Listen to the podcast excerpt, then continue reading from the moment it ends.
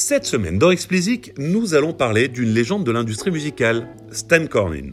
Nous allons voir ensemble comment ce personnage irrévérencieux a transformé Warner Bros. Records en profondeur. Vous avez été nombreux à me dire que vous aviez bien aimé l'épisode consacré à Irving Azoff en fin d'année dernière. Alors devant ce succès, je me suis dit qu'il pourrait vous être agréable d'écouter à nouveau des portraits de légendes de l'industrie musicale en cette année 2021. Cette semaine, c'est donc de Stan Cornyn que je voulais vous parler. Cornyn est un oiseau rare. Rebelle, irrévérencieux, il entre en 1958 au département des services créatifs de Warner Bros. Records qui vient de se créer. Il est chargé de rédiger les pubs diffusées dans les journaux, exercice qui lui vaudra bientôt une renommée nationale aux États-Unis. Après 32 ans de bons et loyaux services pour Warner, il quitte le groupe en 1990, après avoir modifié pour toujours l'image du label. La légende veut que ce soit ces pubs qui aient changé l'identité d'un label qui à l'origine n'avait pas beaucoup d'autre ambition que de sortir les bandes originales des films produites par les frères Warner. D'ailleurs, l'une des premières sorties dont il lui a s'occuper était un ensemble de morceaux sans titre joués par des musiciens de studio. Le projet arriva sur le bureau de Cornyn qui dut trouver un nom pour le groupe, une stratégie de promotion et des slogans publicitaires retenant l'attention. Alors il invente le nom du groupe, un nom d'artiste, Ira Iron Strings. Il crée une pub cherchant à convaincre d'acheter l'album, tout en humour et décalage, hein, jugez-en vous-même. Le texte disait Musique pour les gens qui ont 3,98$ hors taxe. En fait, soit le prix de l'album à l'époque.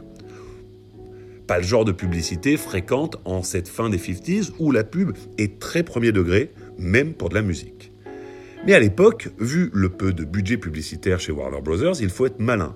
Du coup, Cornyn, dont le culot n'a pas de limite, on va le voir, envoie un télégramme à tous les labels concurrents, leur intimant l'ordre de faire la promotion d'Ira Iron Strings.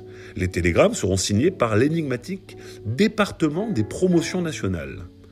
Les destinataires du télégramme ne vérifieront pas pour la plupart en tout cas, si Ira Iron String fait réellement partie de leur roster et se demanderont pas vraiment qui est ce département des promotions nationales. Du coup, ils feront la promotion du disque sans trop se poser de questions. La supercherie mettra quand même 15 jours à être démasquée. 15 jours pendant lesquels ce bon vieux Cornyn aura fait assurer la promotion d'Ira Iron Strings par quasiment tous ses concurrents. Au début des années 60, Warner Bros. se positionne fortement sur rock'n'roll et Cornyn ne change pas son fusil d'épaule. Son challenge, marketer de la musique pour ceux qui pensent que la musique ne devrait jamais être marketée. Ainsi, pour faire la promotion de Randy Newman, il imaginera la baseline suivante. Randy Newman. Une fois que vous vous y êtes habitué, sa voix vaut vraiment le détour.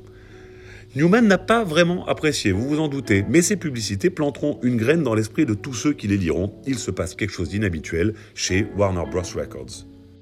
En 1969, pour faire la promotion d'un album encensé par la critique, mais boudé par le public, il titrera sa pub ainsi. Comment nous avons perdu 35 509 dollars sur l'album de l'année? Entre parenthèses, et merde. La pub, diffusée dans la majorité des magazines spécialisés de l'époque, fera froncer beaucoup de sourcils, vous vous en doutez. Il est assez inhabituel, en effet, de communiquer comme ça sur un album encensé par la critique. Bref. Toujours en 1969, il créera Circular, un magazine musical se revendiquant séditieux. Dans le premier numéro, il glissera une petite annonce invitant toutes les filles qualifiées à le faire à intenter des actions en recherche de paternité contre les artistes du label, et ce, dans l'unique but assumé d'attirer l'attention sur eux. Quelques numéros plus tard, il compilera les réponses les plus, les plus véhémentes pardon, et titrera en couverture Là, ça craint vraiment. Vous l'aurez compris, rien n'arrêtait Stan Cornyn. Plus il mettait les pieds dans le plat, plus il était content. Début 70, lorsqu'Alice Cooper signe chez Warner Bros., il continue les provocations. Jouant sur la confusion à laquelle prête le prénom de l'icône hard rock, encore inconnu, il a l'idée d'organiser une sorte de bal des débutantes au très snob Ambassador Hotel de Los Angeles. L'hôtel, qui s'attend à accueillir une jeune femme bien sous tout rapport, tombe des nues lorsqu'il réalise la méprise et voit arriver les serveurs déguisés en gorille accompagnés de stripteaseuses pardon, bien en chair. L'hôtel sera massacré par les invités et l'histoire sera reprise par toute la presse locale puis nationale, braquant les projecteurs sur Alice Cooper. Objectif atteint pour Cornyn. Warner Bros. Records deviendra un label essentiel dans l'industrie musicale américaine. Hendrix, Fleetwood Mac, Prince, Madonna, Red Hot Chili Peppers ou encore Neil Young ne sont qu'une petite sélection d'un roster de légendes. Et tout ça, en grande partie, grâce à Stan Cornyn. C'est en tout cas ce qu'explique Peter Asher, manager de James Taylor à l'époque. À la lecture de la pub qui annonçait les pertes sur l'album de l'année, il comprendra que s'il veut garantir à son artiste la liberté qui lui est nécessaire, c'est chez Warner Bros. Records qu'il faut signer. Encore aujourd'hui, Stan Cornyn influence les publicitaires. La preuve, cette pub diffusée dans la presse américaine pour faire la promotion de Tobias Gesso Jr. Cette pub disait Tobias Gesso Jr., impossible de passer à côté, il mesure 2 mètres.